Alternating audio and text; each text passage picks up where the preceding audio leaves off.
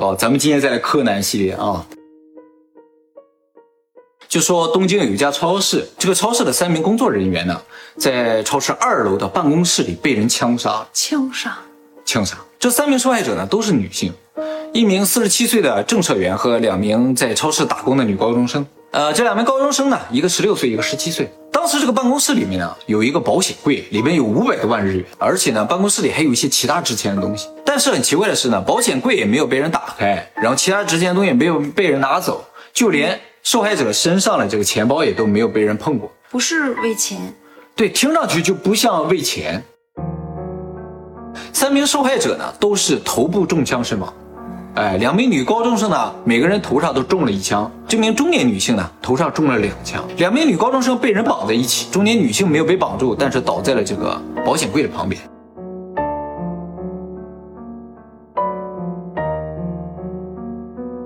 凶手使用的呢，是一个菲律宾产的三十八毫米的左轮手枪。当天早些时候，这个中年女性被她的这个好朋友开车送到超市来上班，然后十七岁的女高中生呢，骑着自行车也到超市来上班。其实当天上班的只有这两个人。那个十六岁的女高中生啊，当天是没有工作的。她是大概在下午六点五十分左右的时候呢，来到超市来确认自己的时间表的。啊，就是打工排班的时间。对对对，而且呢，她和这个十七岁女高中生，她俩是互相认识的。她确认完时间表之后呢，就在超市等这个十七岁女高中生。据当天在超市里购物的人回忆说，呃，他俩的对话里就说，等工作结束之后，一起到呃旁边去玩。其实当天呢，是当地的。盂兰盆节的日子啊，对，离这个超市一百米左右的地方啊，有搞活动。嗯嗯，哎，他俩就可能准备在这个超市工作结束之后，一起到这个奥蹦上去玩去啊。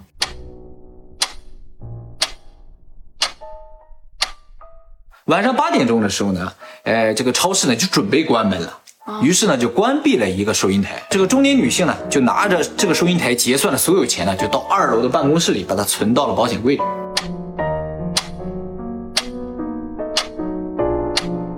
到九点钟的时候，这个超市就正式关门了。呃，所有收银台也都关闭了。然后这个十七岁女高中生呢，也把她这个收银台收拾收拾，拿着钱呢，到二楼去把这个钱箱交给了中年女性。中年女性收过钱箱之后，也把它存到保险柜里。只有这个中年女性知道保险柜的密码。哎，按照正常流程呢，接下来他们就要上楼换换衣服，换完衣服之后检查一下超市有没有其他的问题，关上灯，锁上门，走了就完事儿啊。其实超市里面是有监控的，对，一定有。对啊，据当天的监控啊显示，九点零六分的时候，他们就开始关灯了。嗯，哎，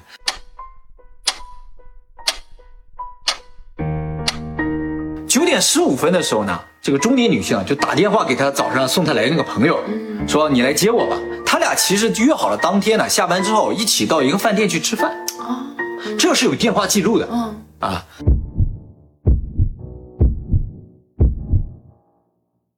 然后在九点十七分的时候，也就仅仅过了两分钟，有一对高中生情侣啊路过这个超市，听到五声枪响。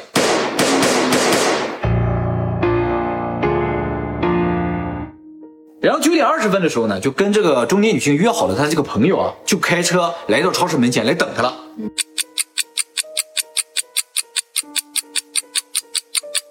等到了九点四十五分，这个中年女性都没下来，他就想，哎，她不是自己先去那家店了吗？于是呢，他就开车一掉头，就直接去了那家店。哦。结果他到了那个饭店之后，一问老板娘，说：“哎呀，他没来呀。”他就觉得好奇怪，于是呢，他就叫上老板娘，载着老板娘又开车又回到超市。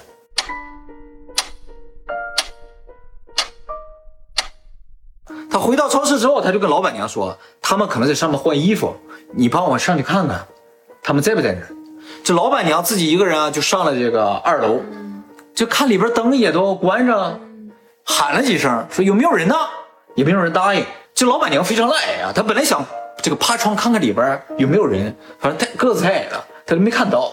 于是他就回来了，回来就跟这个男的说，说好像没有人呢。嗯，这个男的说，不对，你跟我一起去。他俩就又回到这个二楼去了，结果发现啊，这个屋的门是开着的，没锁。他俩一推门一进去，就看到了这个案发现场啊，三具尸体这样。根据警察在现场调查。确定是一人作案，不是团伙作案。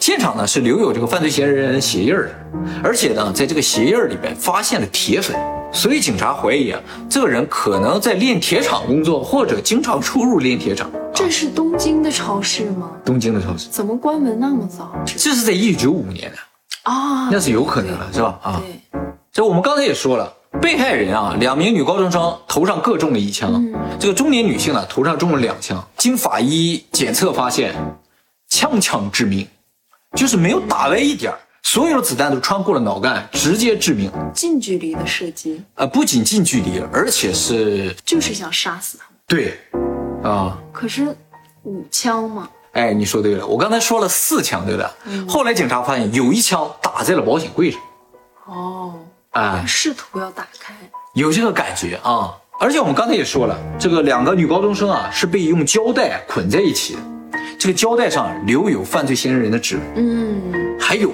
一点点的身体的组织，警察就得到了犯罪嫌疑人的指纹和 DNA 还有监控录像呢。啊。但是监控录像啊是在一楼，啊，这个事情发生在二楼。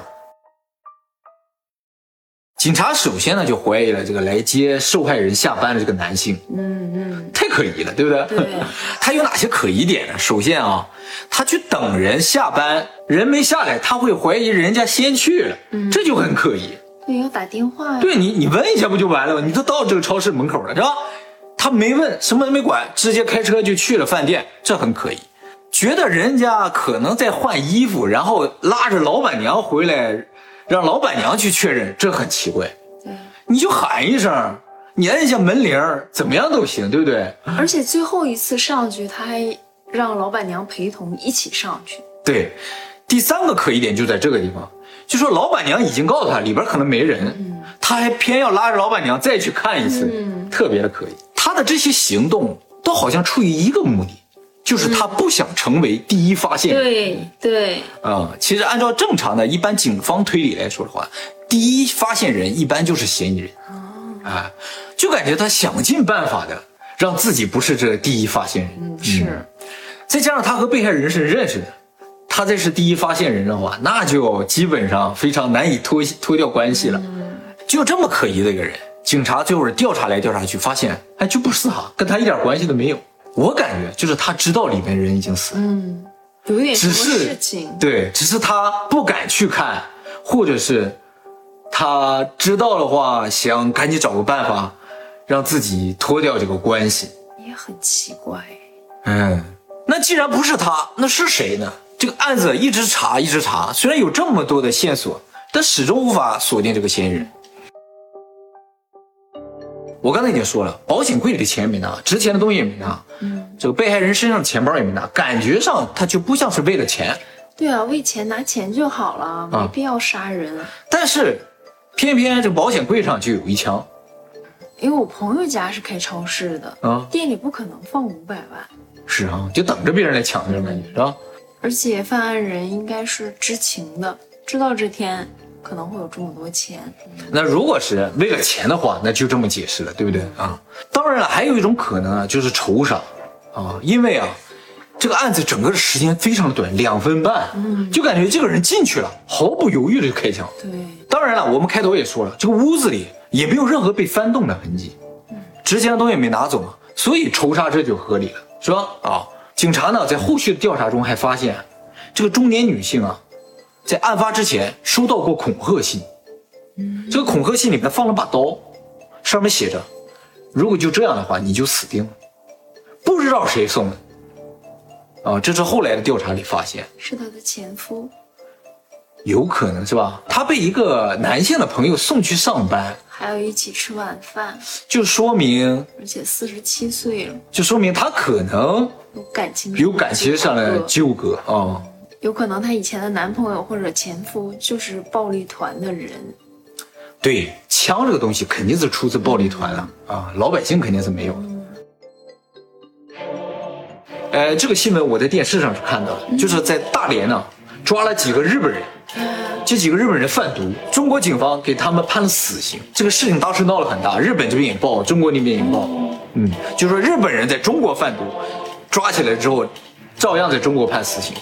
哎，其中有一个死刑犯在审讯他的时候，他是说，当年的这个东京超市杀人案，我听一个中国人说，他知道是谁干。他说了这么一句话给中国这个公安听，中国公安呢就把这个信息告诉了日本警方，日本警方马上就跟中国的公安说，说能不能让我们见他一下，于是就同意了。日本警方呢就见到这个人就说，呃，听说你知道这个案子是谁办的？其实这个日本人啊，当年在日本是暴力团的一个小头目，啊，他说他们这个组织里原先有一个中国人，他说这个中国人曾经跟他说，他知道这个案子是谁干，他就把这个名字啊告诉了日本警方。日本警方一查，这个中国人啊，他在二零零六年的时候移民加拿大。于是日本警方马上又联系了加拿大政府，说我们想找到这个人。你找这个加拿大政府，你你总得有一个名目嘛，是不是？他们就调查这个中国人当时的日本的一些活动啊。后来发现他离开日本的时候使用了一个假护照。于是日本警方呢就想以这个使用假护照的罪名啊，要求加拿大政府这个引渡这个人。但加拿大政府也不傻，他们提出两个条件：第一，你不能够以使用假护照以外的罪名去逮捕或者起诉他；啊，第二个，你不可以把这个人遣返回中国。你要是遵守这两个条件，我就把他给你。日本警方说可以。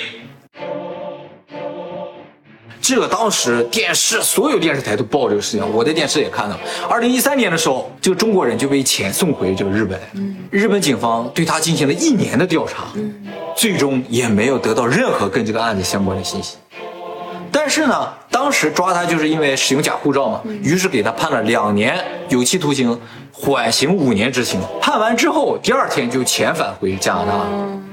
当时日本媒体啊都觉得就要从这个人这儿知道这个案子是谁犯的，结果过去的一年多，日本警方也没有从这个人这儿获得任何有用的信息。嗯。后来呢，二零一五年二月份的时候，警方呢得到一个指纹，这个指纹呢就和当年的那个胶带上的指纹啊非常接近，因为胶布上的指纹不完整，露出来的部分是一致的，但是没露出来的部分一不一致不知道。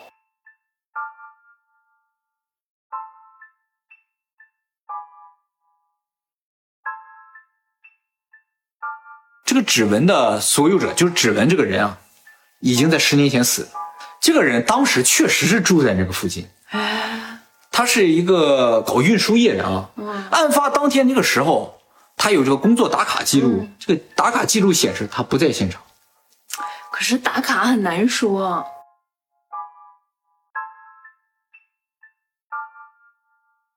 那不管作案动机是什么了，那这个超市呢，现在已经关门了，嗯啊、已经改建成停车场。